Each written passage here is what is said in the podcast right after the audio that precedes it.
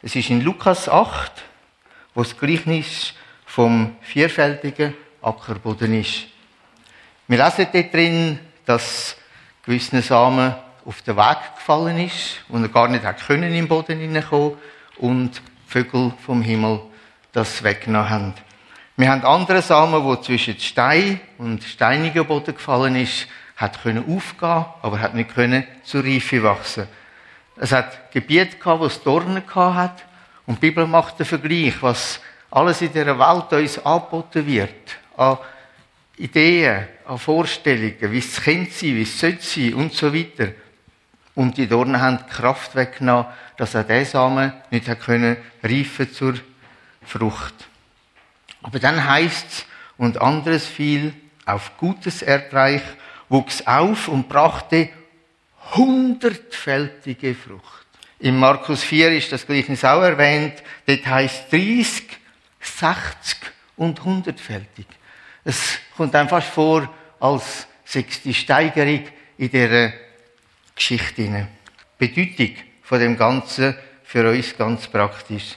Das Erste, was wir gemacht haben für in dem Gleichnis von dem Ackerboden, ist, wir haben einen Hag oder einen Zaun. Ich weiß nicht, wie man das da oben sagt. Ich habe da ein paar Wörter gefunden, die habe ich gar nicht gewusst, dass es die in der Schweiz gibt.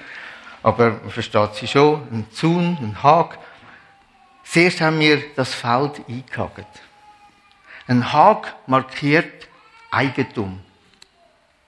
Von Gott her gesehen sind wir nicht einfach in dieser Welt wie bestellt und nicht abgeholt.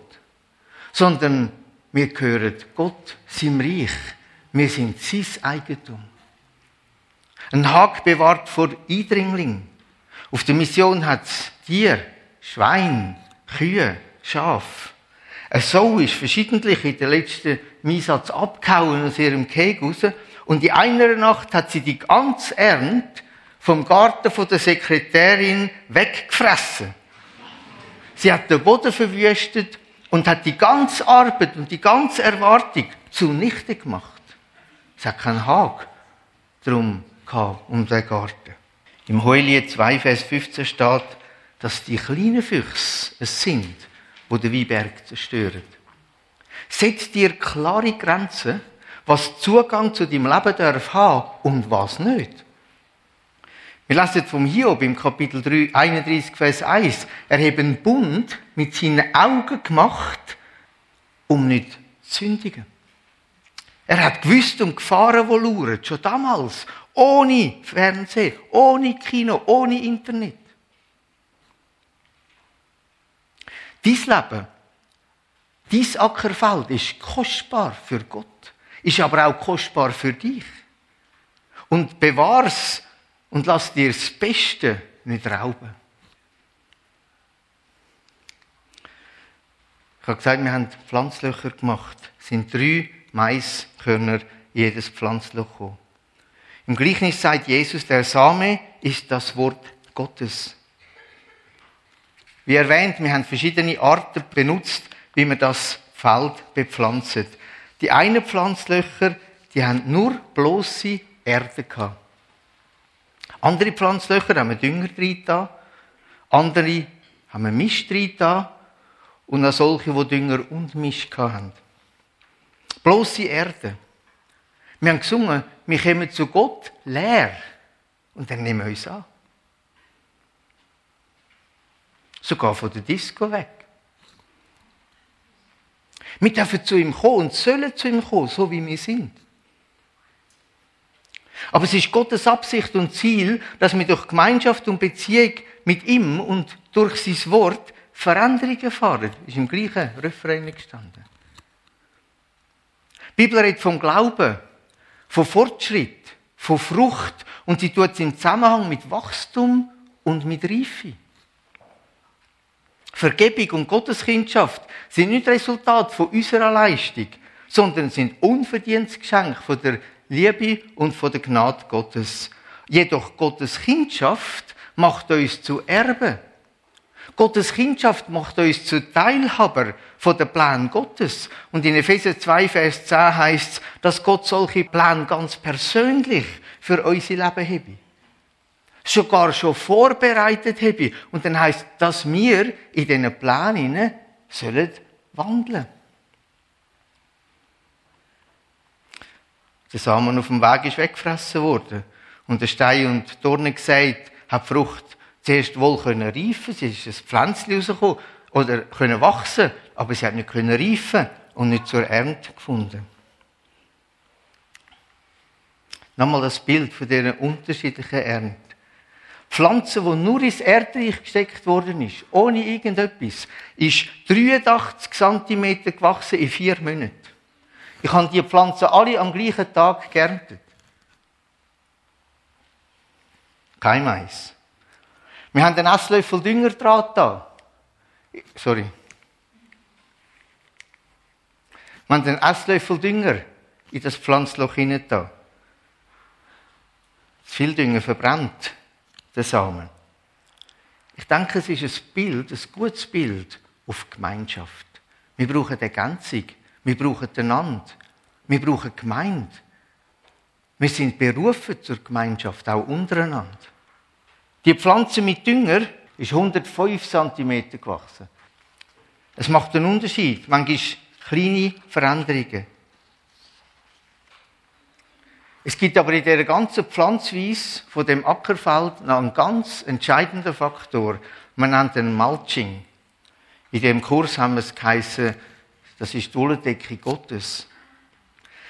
Deckerde vom Pflanzloch wird mit trockenem Gras oder mit Heu oder Pflanzenrückstand vom Vorjahr oder von alten Zeiten oder ausgerissenes Unkraut zudeckt. Unkraut, wo im Boden wächst, ist ein Problem. Aber wenn es mal ausgerissen ist, kann es sogar zum Segen werden. In Afrika kann es Wochen oder Monate nicht regnen. Die Sonne brennt, alles wird trocken, der Boden hart wie Stein. Dann wiederum gibt es Regentage, wo es kaum aufhören. Und der Regen so stark ist, dass er die Erde wegschwemmt. Und das Mulching ist wie ein Deckmantel, wo der Ackerboden schützt vor der Hitze und so die Feuchtigkeit länger im Boden ist oder schützt vor dem Platzregen, weil der nicht direkt die Erde wegspült. Pflanzen wachsen ungehindert durch das Mulching durch. Das Resultat ist unverkennbar. Die Pflanze mit Mulching, äh, mit Dünger und Mulching ist auf 185 cm gewachsen. Der Unterschied ist der Dünger wo auch die hat, aber nur das Mulching hat den Unterschied gemacht, dass sie so hat können wachsen. Wir haben die Wahl, was wir für einen Jetzt haben wir die Wahl. Der Walfisch hat sie nicht gehabt. Wir haben die Wahl, wie wir unseren Boden zubereiten von unserem Leben. Die Pflanze hat alles gehabt. Sie hat Dünger gehabt. Sie hat eine kleine Büchse Mist gehabt, nicht mehr. Da ein bisschen Erde drauf. Maiskörner und das Deckmaterial. Sie ist auf zwei Meter 30 gewachsen und hat zwei wunderbare Kornkölben wachsen lassen. Wir alle, wir alle haben eine Geschichte mit unserem Leben. Die Geschichte, die hat auch Mist produziert. Sie hat Unkraut wachsen lassen. Sachen, die wir manchmal wünschten, sie wären anders geschehen oder überhaupt nicht geschehen. Aber sie sind ein Teil von dem und von meinem Leben, wenn wir zu Gott kommen.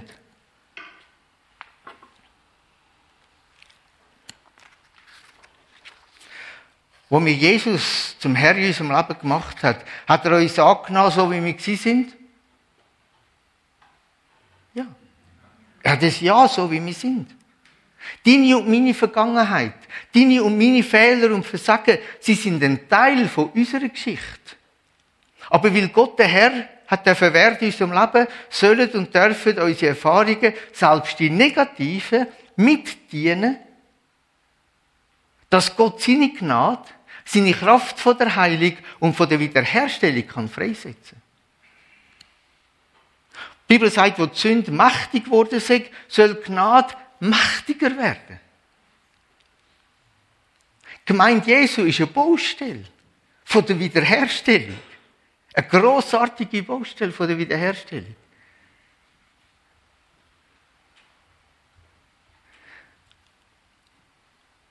Die Bibel sagt, wenn uns nichts von der Liebe Gottes trennen im Römer 8, dann vermag Gottes Gnade, dass selbst die schwierigen Wege, die Herausforderungen, denen wir begegnen, die wir vielleicht als Mist oder Unkraut einstufen, dazu dienen, dass die Frucht vom Wort Gottes in unserem Leben dienen zur richtigen Reife und wir das Wachstum, wie es Gott sich wünscht, kann erleben.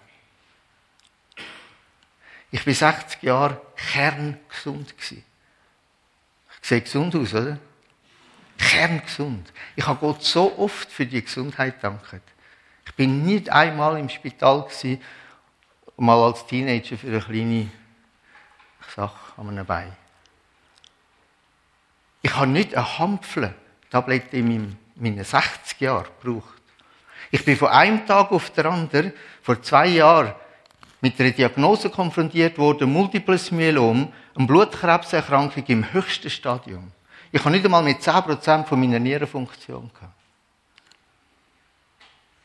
Ich habe zwei Knochenmarktransplantationen müssen durchgehen in dieser Zeit. Verschiedenste Chemotherapien. Ist Gott weniger Gott, weil ich krank geworden bin? Bin ich weniger ein Gotteskind, wertgeachtet und geliebt von Gott wegen dieser Krankheit?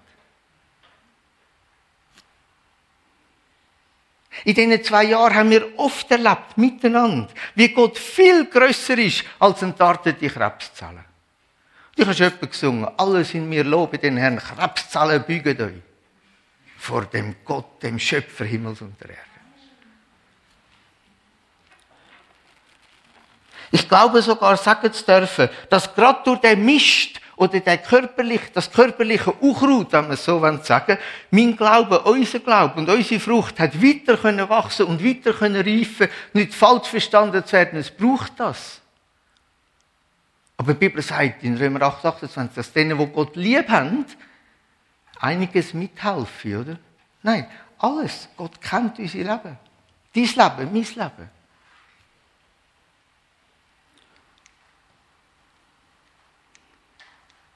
30, 60, 100-fältig. Ich sage euch, der Maiskolben vom Feld hat 518 Körner gehabt. Ich habe es selber gezählt. 518 Körner. Und einer ist gesetzt worden, der gewachsen ist. Phänomenal. Ich will euch Mut machen. Sag Ja zu deiner Geschichte. Wie immer sie aussieht. Sag Ja, weil du Gott gehörst. Und Gott vermag, im Rückblick wie im Ausblick, dein Leben so an die Hand zu nehmen, dass er verherrlicht wird. Dass er werden darf. Übrigens geht mir gesundheitlich sehr, sehr gut. Die Krebszahlen sind praktisch nicht mehr erkennbar. Ich habe medizinische Hilfe erleben und ich kann sie auch verschätzen. Und ich habe Gott erlebt und ich habe Hunderte, wenn nicht Tausende von Menschen dürfen hören, die für mich beten. Und das ist für mich eine grossartige Erfahrung. Wo mein Glaube so, unser Glaube, ich kann euch sagen, in diesen zwei Jahren sind wir nicht einmal zerstört am Boden. Nicht von der Diagnose weg bis zum Rand vom Tod für eine Knochenmarktransplantation. Nicht einmal zerstört. Manchmal erschüttert, aber immer wieder Kraft Gottes dürfen erleben.